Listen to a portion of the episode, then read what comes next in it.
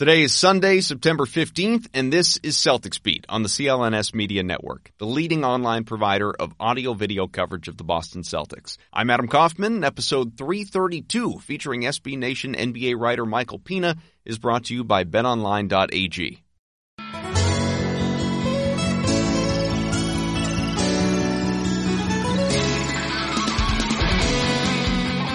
Hey, welcome into another edition of Celtics Beat. And, uh, you know, I was just thinking to myself, I, I, really appreciate all of you who listen to this podcast. And, and we're fortunate to have thousands of you every single week. But I'm especially thankful to those of you who listen right now in the off season. And I don't mean June, July, when all the trades and free agency. I mean, August, September, when there's just, there's nothing happening and it feels a little manufactured some of the time or you're reacting to the various reports, but we try here anyway on Celtics Beat to make you think a little bit, or at least, if nothing else, give you a 45 minute or so break from the rest of your lives. So, hope you're having a good weekend. Welcome in, and I promise the season not too far away. With that, Adam Kaufman with you, and it's good to be back with you. And as usual, I'm I'm not alone. In fact, we have a first timer on this show, at least by my memory. SB Nation's NBA writer, part of the CLNS family, as well, a co-host of the Winning Plays podcast. His name is Michael Pina. What's up, man? How are you?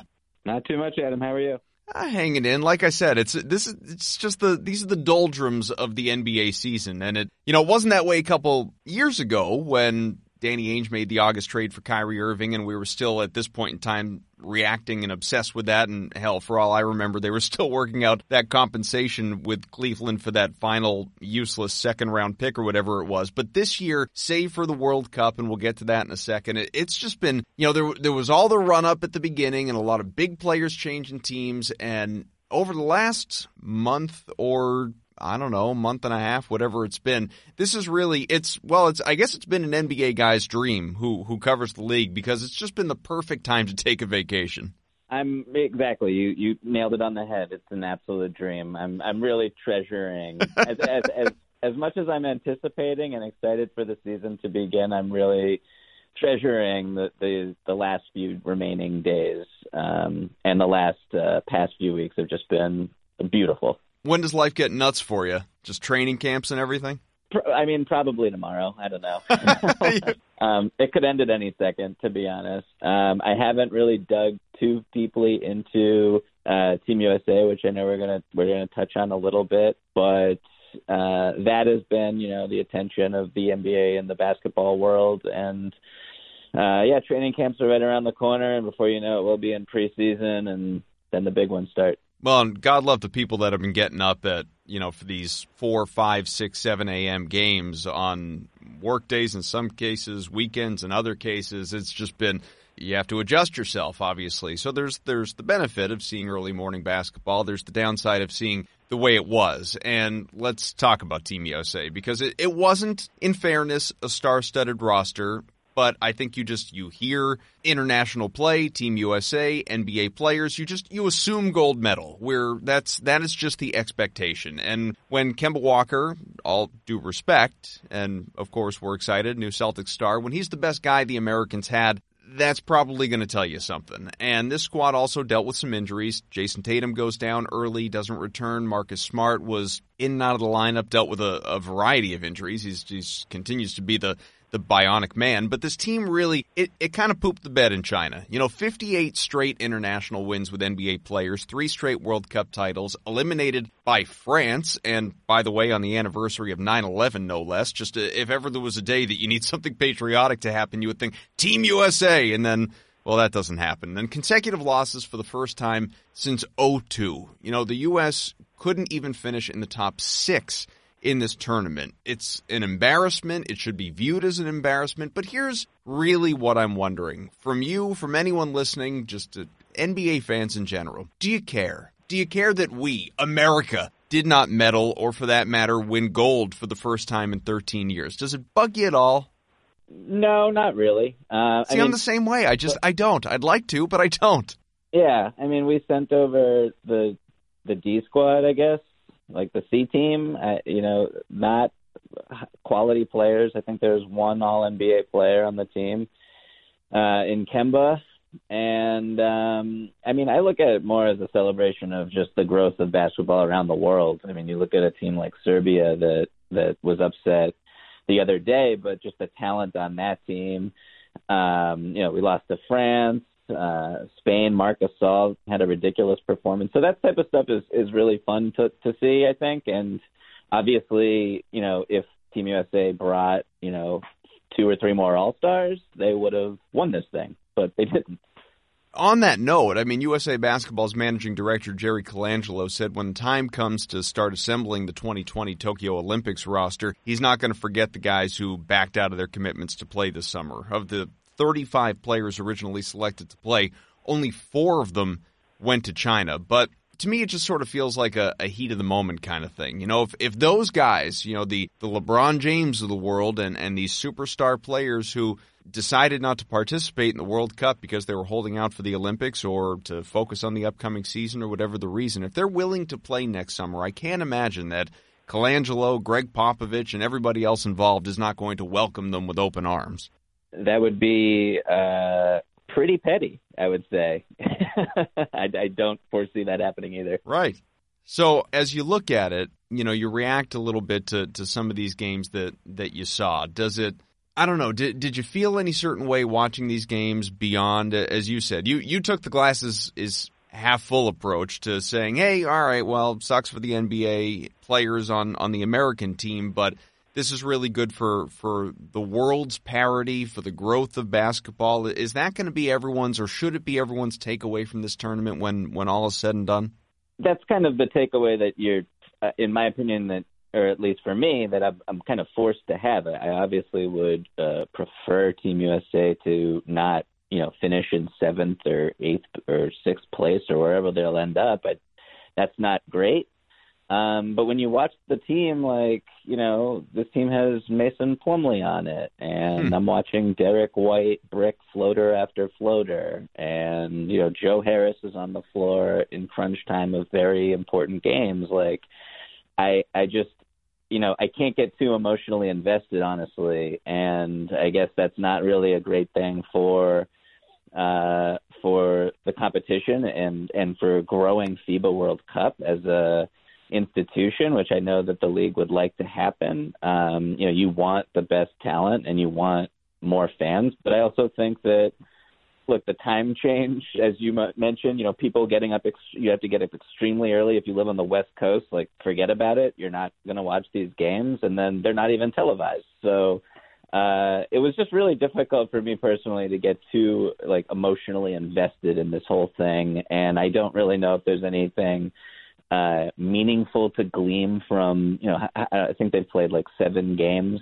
Um, you know, there's just, it's uh it, it's kind of just like a bummer of an experience and like a year from now i'll for, probably forget it ever happened. You know i've heard a lot of people compare this loss to the celtics because a third of the group belongs to boston or at least a, a third of the roster going into the tournament. And i think that's unfair and I, i've gotten a lot of this on twitter. You know Jayson tatum he didn't play after the second game. Kemba walker only had one dud marcus smart didn't play every game he dealt with multiple injuries as i said before and I get that people still want to complain after last year's frustration and, and really still not quite over it. It's why Kyrie Irving keeps coming up, and partially because he hasn't said a word since he's gotten to Brooklyn either. But feels like we're reaching. You know, when when the country's underachievement is suddenly a sign that the Celtics are going to suck.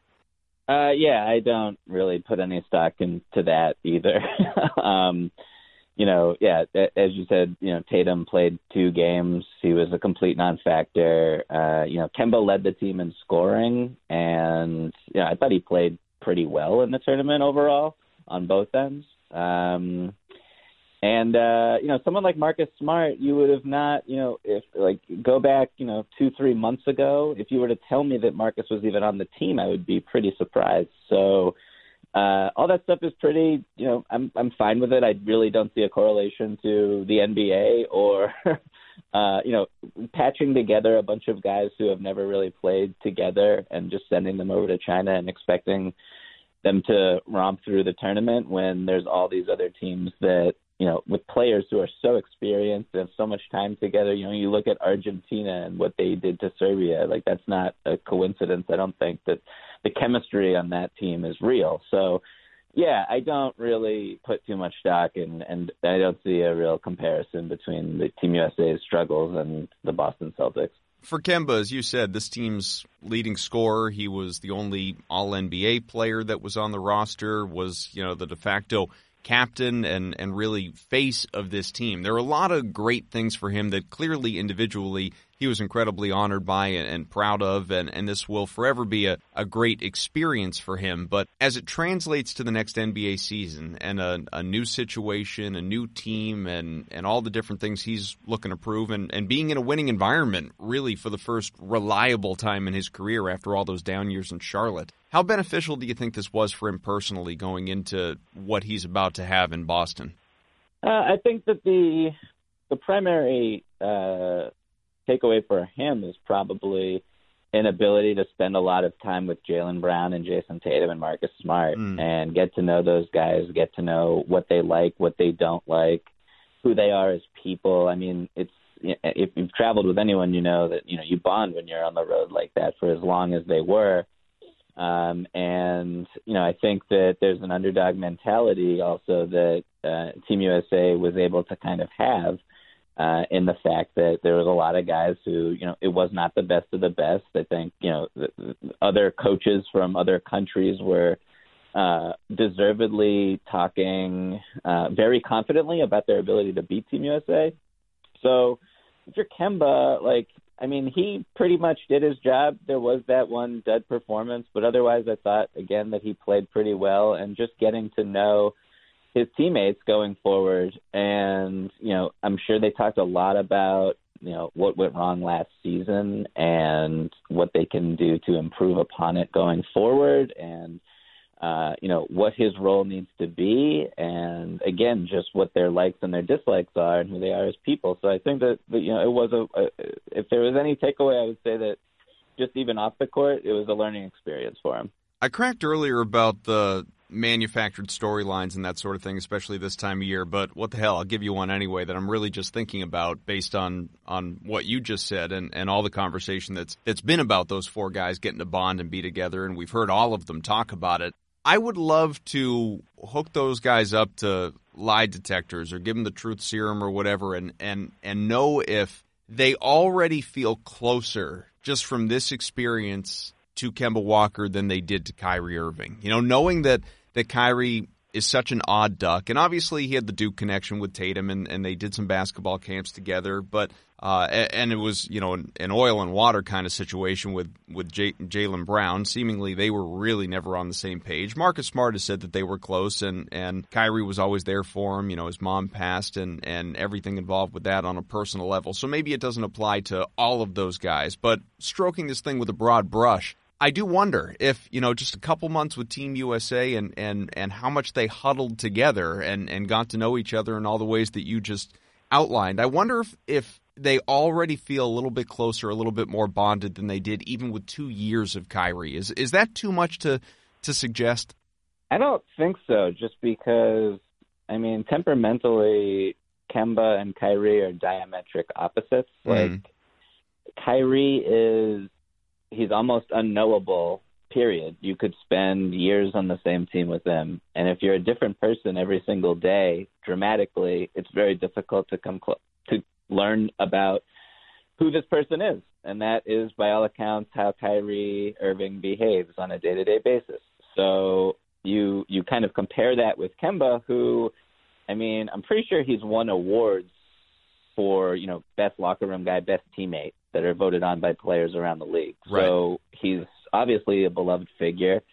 Uh, he's he's older. He's been in a very different situation throughout his career, where he's had to carry really rough rosters uh, as far as he can, and uh, you know he has not had nationally televised uh, you know opportunities to showcase his game as Kyrie has. Uh, he has not played with someone like LeBron James ever.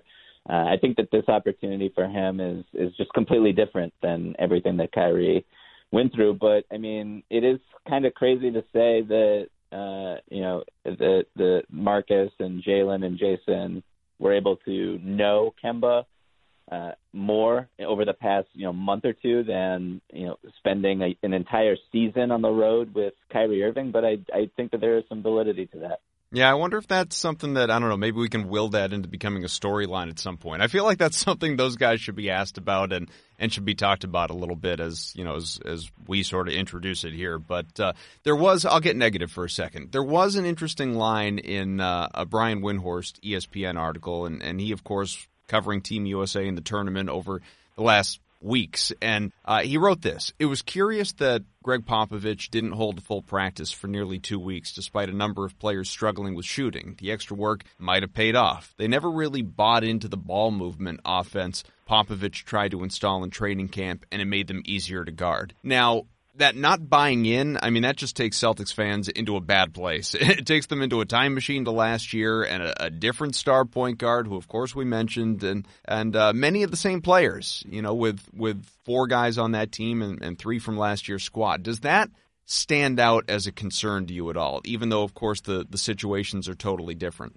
Not really. Um, I mean, I did not read that entire piece, but just from hearing that line, it seems like, and I've seen I've seen this a little bit on Twitter too, that you know people are looking for a scapegoat um, and an explanation for why Team USA struggled, and I just think it's it's simply that they did not have the best team, and and that was generally Windhorst's takeaway too.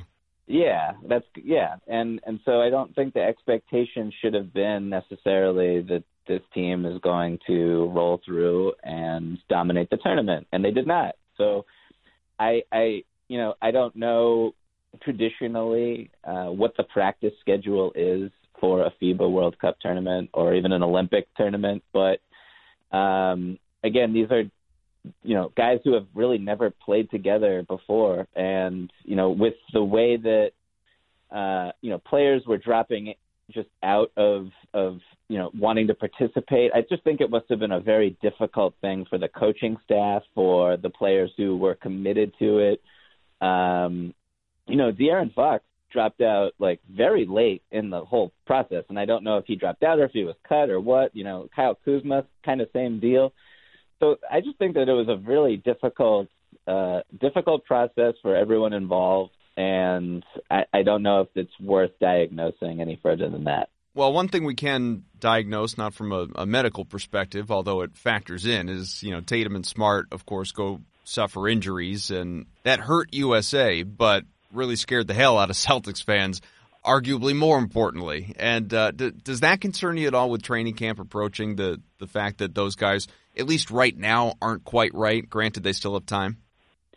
Yeah, I expect uh, I expect Tatum to be back 100. Uh, You know, there were reports that Marcus Smart could have played, but they just didn't want to risk further aggravation. Um, so I don't think these are serious things. And you know, I, I, I you know, the way that Tatum it's just kind of a basketball injury. Those happen all the time. You're running down the floor, you twist your ankle, um, and it really didn't.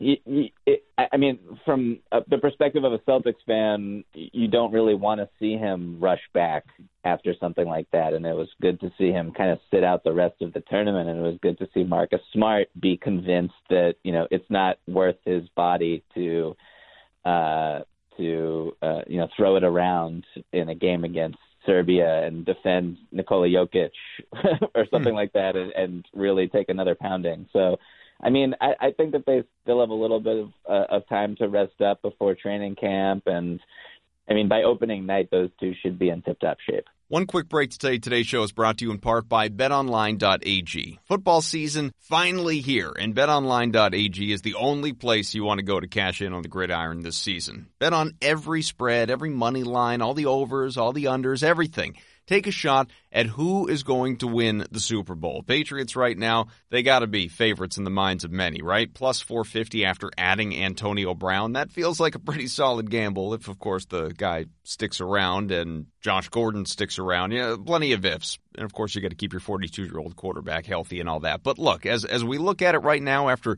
throttling the Steelers and getting ready to do that again in Miami against the Dolphins. Like I said, feels like a nice bet. Don't forget you can make custom player props as well at betonline.ag. Pick any player, any stat during any game, BetOnline will give you a line for it. Get in on the action today with CLNS's sportsbook partner, betonline.ag today. Get a 50% bonus on your first deposit of $55 or more. Use the promo code CLNS50 to qualify for the bonus. Again, that's CLNS50 at betonline.ag. Let's get back to Mike. Any big takeaways about any of the players Celtics wise that did participate in this tournament, either, you know, any of the four that we mentioned or of course Daniel Theis, Vincent Poirier on on other teams? I think that the most positive takeaway was probably Jaylen.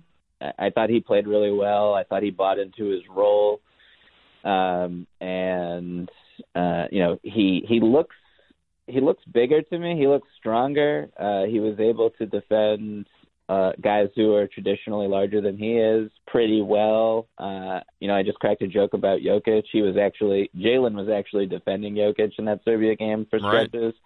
And doing you know a decent job. Uh, so Jaylen looked really good to me, and you know he's a player in a contract year. Uh, he's probably extremely motivated coming into the season based on what happened last year, and uh, you know his ability to uh, fill in the role that they that they have for him uh, is obviously key. And I read about this a little while ago, but you know the five best players on this team are six eight or shorter, and I think Brad Stevens will be using that lineup. Uh, I would like to see that lineup at least uh, mm. during the regular season quite a bit, and I think Jaylen is a humongous part of it because he's a guy who can who can position who can go up a level on the defensive end and guard up a position so or two. So uh, to see him do that do that on this stage and get some reps in was definitely a good thing to see. By the way, I feel like I alternate when it, because I don't talk about the guy often. I obviously haven't met him. I feel like I alternate between saying Poirier and Poirier with with this new player they signed from overseas. Is there a consensus on that, just so I don't keep screwing it up one way or the other? Well, being that this is vacation time, I have not dug into the pronunciation yet, but I will get back to you on that. Fair enough. Did you watch him play much? Because again, I haven't talked about him much. Most people haven't talked about him much. Some articles have been written. There are the you know YouTube highlight reels, be it from his career overseas before this tournament or just overseas play at the World Cup. But in terms of what we can expect or should expect from him to contribute to the Celtics and how he fits in. Uh, to be honest, I've seen very little, and so I don't want to. I, I don't think I have, my expertise on this issue would would do sure. a, any listeners any good. Uh, but I will say that you know uh, the the five position right now for the Celtics is very interesting to me, and, and I think that there will be opportunity for uh, any of the guys who are who are quote unquote centers to carve out minutes this year, and it'll be very interesting to see who I think you know I think that Enes Kanter will be uh, starting on opening night, and that'll be his spot to lose. Uh, but you know behind him, uh, you know between uh, Theis and Poirier and Williams, uh, you know, and yes, and of course Robert Williams, and you know even like uh, uh, Semi Ojeleye. Like I mm-hmm. think that you know going small at the five is going to definitely be an option and could be the identity of this team. So uh, there will be opportunity at that position, and and uh, it'll be really interesting to see who who earns the minutes. Do you think, and we were asked this on Twitter, if uh, you know you mentioned Jaylen Brown guarding Jokic, and, and Brad has experimented. Hell, we've you know we've seen Marcus Smart play center before. Do you think that Brown could actually get not start there, but get some occasional run there? Yeah, I do. Um, in terms of you know offensively, Probably not. I mean, I think he his his ability to rebound is going to be, uh, you know, humongous uh, whenever they go small, and I think you know his athleticism as a defender, uh, be it you know switching and you know uh, being a tremendous uh, weak side defender and just you know knowing where to be it on the help side and potentially uh, you know protecting the rim a little bit. We'll see because uh, I think that he has the athleticism and the wherewithal to do that. Uh, if he is stronger than he's been in earlier points in his career, that'll be definitely a leg up. But you know, as you know, watching the NBA the last few years, you know, defending traditional low post guys just isn't really a thing. You know, you have your Joel Embiid's and your Jokic's, and you know, there's some others out there. But uh, I think that he should be up to the task, and I think that they might need it from him. Gary Washburn was on the show last week and said something I hadn't totally considered, and uh, I'm sure you've thought about it, but that Gordon Hayward should start the year on the bench and potentially spend most of the year there. That that was his feeling. He likes a, a Walker, Smart, Brown, Tatum, Kanter lineup at least out of the gate. It doesn't impact, you know, what minutes look like. It's not like Hayward's still not going to play his, his 30 plus minutes, but the fact that he's coming off with the reserves, maybe gets the occasional start, but generally speaking is in the role that he had last year. Do you feel the same way or or does that, you know, equally catch you off guard? That would not totally shock me, but where we are right now, I would I would think that they want him to be confident. I think confidence is a humongous part of his game and uh, consistency as well, and that goes to whatever his role is. So he can come off the bench and he can just the way that he plays and his skill set coming off the bench running a second unit obviously he is way overqualified for that i think that marcus smart can do the same thing and so if you have uh, you know, a Kemba, Jaylen, Tatum, Hayward, Kanter lineup as your starting five, that's very good and very difficult to deal with and guard. And having Marcus kind of inject his, you know, whatever his just his adrenaline hammer throw uh, off the bench. Hmm. Uh, I think that that might be the way to go from the from the jump, and then see where how things progress and see what Gordon's comfort level is, but uh, it's just a little. I don't know. It's not economically ideal to have someone who is earning a max contract come off the bench for you from the jump and spend the whole season there. Well, and if he's and this is a big if, but you know if people are are accurate and what you know Brad's confidence, Danny Ainge is is talked about having the utmost confidence in in Gordon's next year, now basically two years removed from that opening night injury when his Celtics career started. If he is anything close to Utah Gordon Hayward, that's not a guy you want coming off your bench. That's a guy that you want in that starting unit giving you 20 points a night. Yeah, that's that's an all-star. So uh, that's definitely yeah. You want him playing as many minutes as possible, and you want him lined up against the opposing team's starting five. That's just I mean that's it does not take a rocket scientist to to realize that. I mean, Gordon, a, a lot of Celtics fans have never really seen uh, what he's capable of right. athletically uh, and just in the role that he had in Utah. And that would be a really fun thing to see, particularly, you know, beside uh, Kemba. Kemba has not, again, Kemba has never really played with someone as good as as that Gordon Hayward was, and so that would be really fascinating to see is just a one-two, and then I mean, this is kind of straying a little bit with my answer, but I, I think that Tatum, I, I have all-star expectations for him this year, and, Likewise. and also I believe, and yeah, and I believe that you know, I think that this team, the best iteration of this team is him also being the leading scorer. So Hmm. If you have Hayward, you know, not necessarily with an extremely high usage, trying to score, you know, 23, 24 points a night, but someone who is uh, really capable with the ball in their hands, initiating offense, making the right play after play after play, spacing the floor for guys like Tatum and Kemba. I think that that is his role on this team, and uh, maybe even being the primary playmaker. Um, and being a little bit more aggressive, particularly on drives to the basket, getting the free throw line a little bit more. I think that would be ideal for him. But uh, but yeah, um, but I, I just I don't think that him coming off the bench equates to the best version of what the Celtics roster can do. Well, and I think people we need to remember, like you said, most Celtics fans aren't overly familiar with what Utah Hayward looked like because they weren't staying up and watching Utah games and, and didn't care to even if they were awake. You know, I don't have stats in front of me, provided I'm not remembering this incorrectly, and I don't think I am.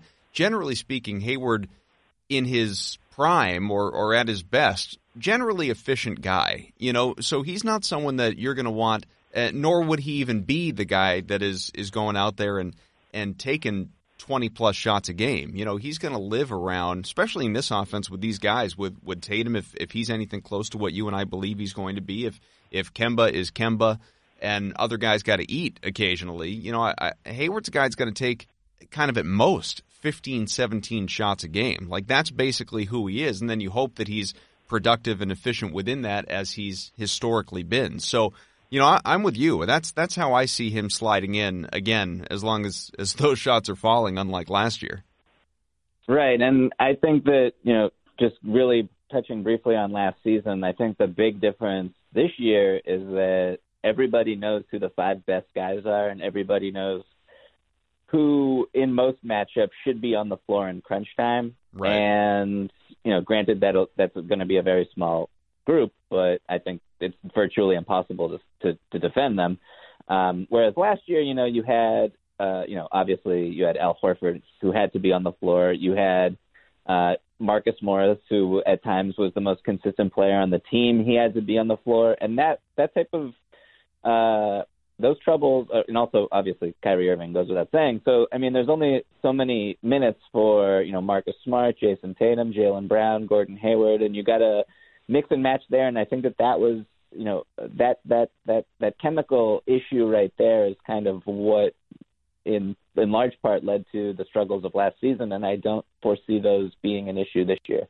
We like to cross promote here from time to time, especially when it provides new content for us. Celtics coach Brad Stevens actually a guest this week on Jeff Goodman's Good and Plenty podcast. I encourage people to go listen to it. And Jeff asked Brad what he learned last year. Basic question: What'd you learn last year? What was your takeaway last year? And uh, Mike, you got to settle in. We all do because he had a lot on his mind. Here's what Brad had to say. That was a well-intentioned group that we didn't fit, and you know we all take great responsibility for that. There should be nothing more than collective responsibility. The thing that I learned, and, and it was really good to go back, because tactically you say, okay, what would you do different? Even from a rotation standpoint, what would you do different? From a, you know, how you handle certain situations throughout the season, what would you do different? And, and some of that stuff, yeah, there might be a thing or two that sure. stands out. But what I really came to is that the reason why it's special to coach where I did it first, Indiana, was because basketball mattered so much. It's where I grew up. You know, I grew up living and dying with every IU game, with every Pacers game, with every game in my area. As I moved to Boston, it's probably a little bit more equal for all the sports, right? You know, there's huge hockey people, sure. there's huge football, huge ba- baseball, maybe basketball at times has even been maybe fourth out of four, but it's also been first, right? That's right. They rotate. But but the but the deal is there's a pride about our professional sports teams, and so the thing that I took with me and just kind of you know that that has really driven me all summer, you know, teams that compete with togetherness and unreal effort, our fans really appreciate. And I just want to make sure that we can you know we can be a team that our fans love, and that's that's what I've tried to focus on our whole summer. Like take all the other goals out of it take all the other stuff out of it, you know, because I appreciate, you know, we appreciate. You've always, yeah, every team you've and coached. We, and we appreciate that responsibility. And I do think, like, even though last year didn't go as well as we would have liked, I think we've learned a lot. We can move forward from that. It's really important to me. And I think that that's what, you know, everybody confuses tradition. Your culture's always moving. It's who's in the room, it's what's happening around you, it's all that. But the tradition is proof that it can be done. But sometimes I think we get so caught up in that banner thing that we need to take a step back and say that the big purpose here is to make sure that we are doing everything we can to represent our ourselves well and our region well and our city well. And I felt that responsibility at Butler in Indianapolis, and you feel that here. I mean, when you put on a Celtics uniform, you feel that, and that's I think that's a good pressure. So, Michael, I want your takeaway from that, but first I'm going to give you mine.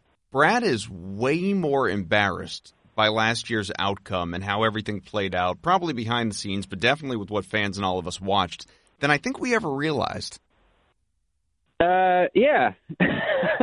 yeah, that's that's I'm I'm just processing that in real time right now. Yeah. And uh I mean last year was you know, basketball was very rarely the topic of conversation and for the first time, I think since Brad has been the head coach, you know, there was a lot of, uh, you know, the rumor mill about what's going on in the locker room, who hates who, what is who's in which clique, blah blah blah, and uh, I'm sure that he was aware of it at, at, at a certain degree, and Um, that stuff was pretty suffocating, I think, for. Uh, I mean, he had to have been aware of it because he was around it every day and he had to coach through it. Mm. Um, so that must have been really difficult. I'm sure you know that there was, uh, you know, people were jealous of of minutes. People did not understand his decisions with rotations, particularly with. I think Gordon was a flashpoint for this, um, and uh, you know, giving him a longer leash than he may have given other players, or at least that is what those other players believed. Um, so you know, you know, going from uh, you know shoving matches on the bench to uh, you know Terry Rozier's comments shortly after the season ended, uh, it was kind of just a circus, and that's really disappointing because this team heading into the season was you know expected to go to the NBA Finals. So you know to do that to from from to go from there to a second round loss in one of the most embarrassing fashions that I can recall is just such a huge letdown. Well, and just the fact that, you know, he talked about it. He related it back to his personal experience and growing up and coaching in Indiana, but it's just not that was not a prideful group last year in in any way shape or form. It, it just it didn't, you know, there was the lack of accountability, there was as you said all the finger pointing and they just didn't seem collectively to care ultimately how things played out. And I, I think Kyrie Irving, who of course is gone now and, and gets pointed at or identified as, as the biggest problem on that team, and, and while he may have been, he was far from the only problem, he was really the picture of, I think, the antithesis of everything that Brad just talked about when he went up on the podium after that Milwaukee elimination and more or less said, he didn't care that that they were ousted. I don't remember exactly what the quote was, but that was the general message. You know, it was eh, you know, he wasn't uh, he wasn't like some of these other guys crying walking off the court, you know, uh, emotional like Giannis or Joel Embiid. It was just, well, it happens. And maybe that was a guy who's won a championship and he's been there and didn't happen this year. Maybe it was because he he just he was already checked out on Boston. And he great, I'm free. I can't wait to get out of here or any combination of things. But you know, you listen to Brad answer such a basic question for two and a half minutes and relate it back the way he did talking about culture, I think it really speaks volumes with how he felt about last year's group. Yeah, and I, I think that, you know, it's no it's no coincidence that you just look at the pers- the personalities of some of the guys that they brought in from last season. So, you know, Enes Kanter, one of the best culture guys in the league, honestly. Like everywhere he goes, people love him until they don't.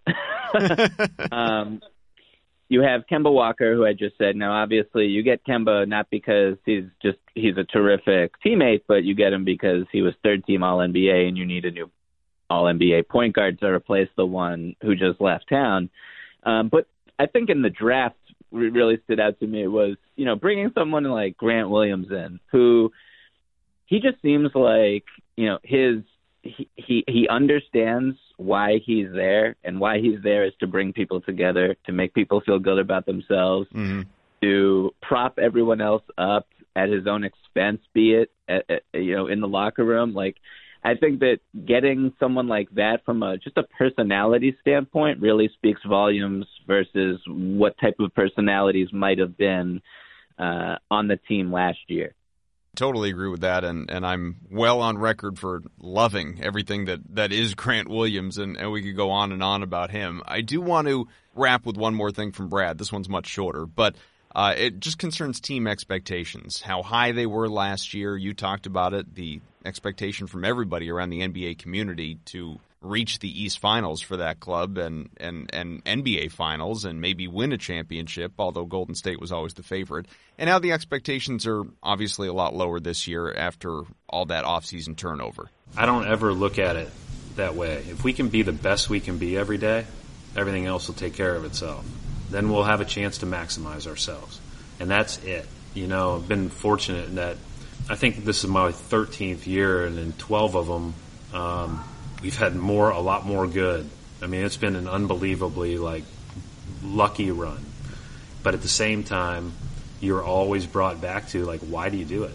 And the purpose for me is is that I got into it because I want to be a part of a team. And I want to compete, and I think that that's what this this city appreciates. And, and again, that's the expectation for me. Like all the other stuff, people can talk about. That's not my get the most out of out of this team you can possibly. And that's what get. you should do every year. Right. That should be it. That should be it. So everything that Brad just said is is I, I firmly believe is a thousand percent true. So I'm not questioning any of that or, or his motivation in saying it. But I do think there's also an element of you know not just talking to the media but talking through the media. And if that in any way is a message to his team and many of the guys who were here last year, you know, there was a lot of turnover, but there are plenty of returning players. I think it's just, hey guys, listen, ignore the freaking noise this time around just come in as you've done in past years, do you, be you, listen to me, and we're going to be fine.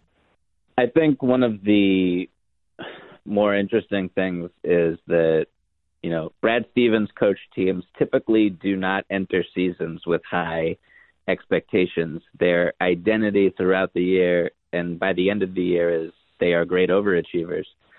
And, and incredibly hardworking. Really right, right, for sure and last year was really the first time, maybe in his coaching career. I, I'm not too familiar with, uh, you know, his early days at Butler and beforehand, but you know, last year was the first year where you know they came in and there was this humongous target on their back, uh, and everyone expected them to kind of waltz to the finals off, off of the uh, Eastern Conference Finals appearance that they had the previous year without Kyrie or Gordon Hayward.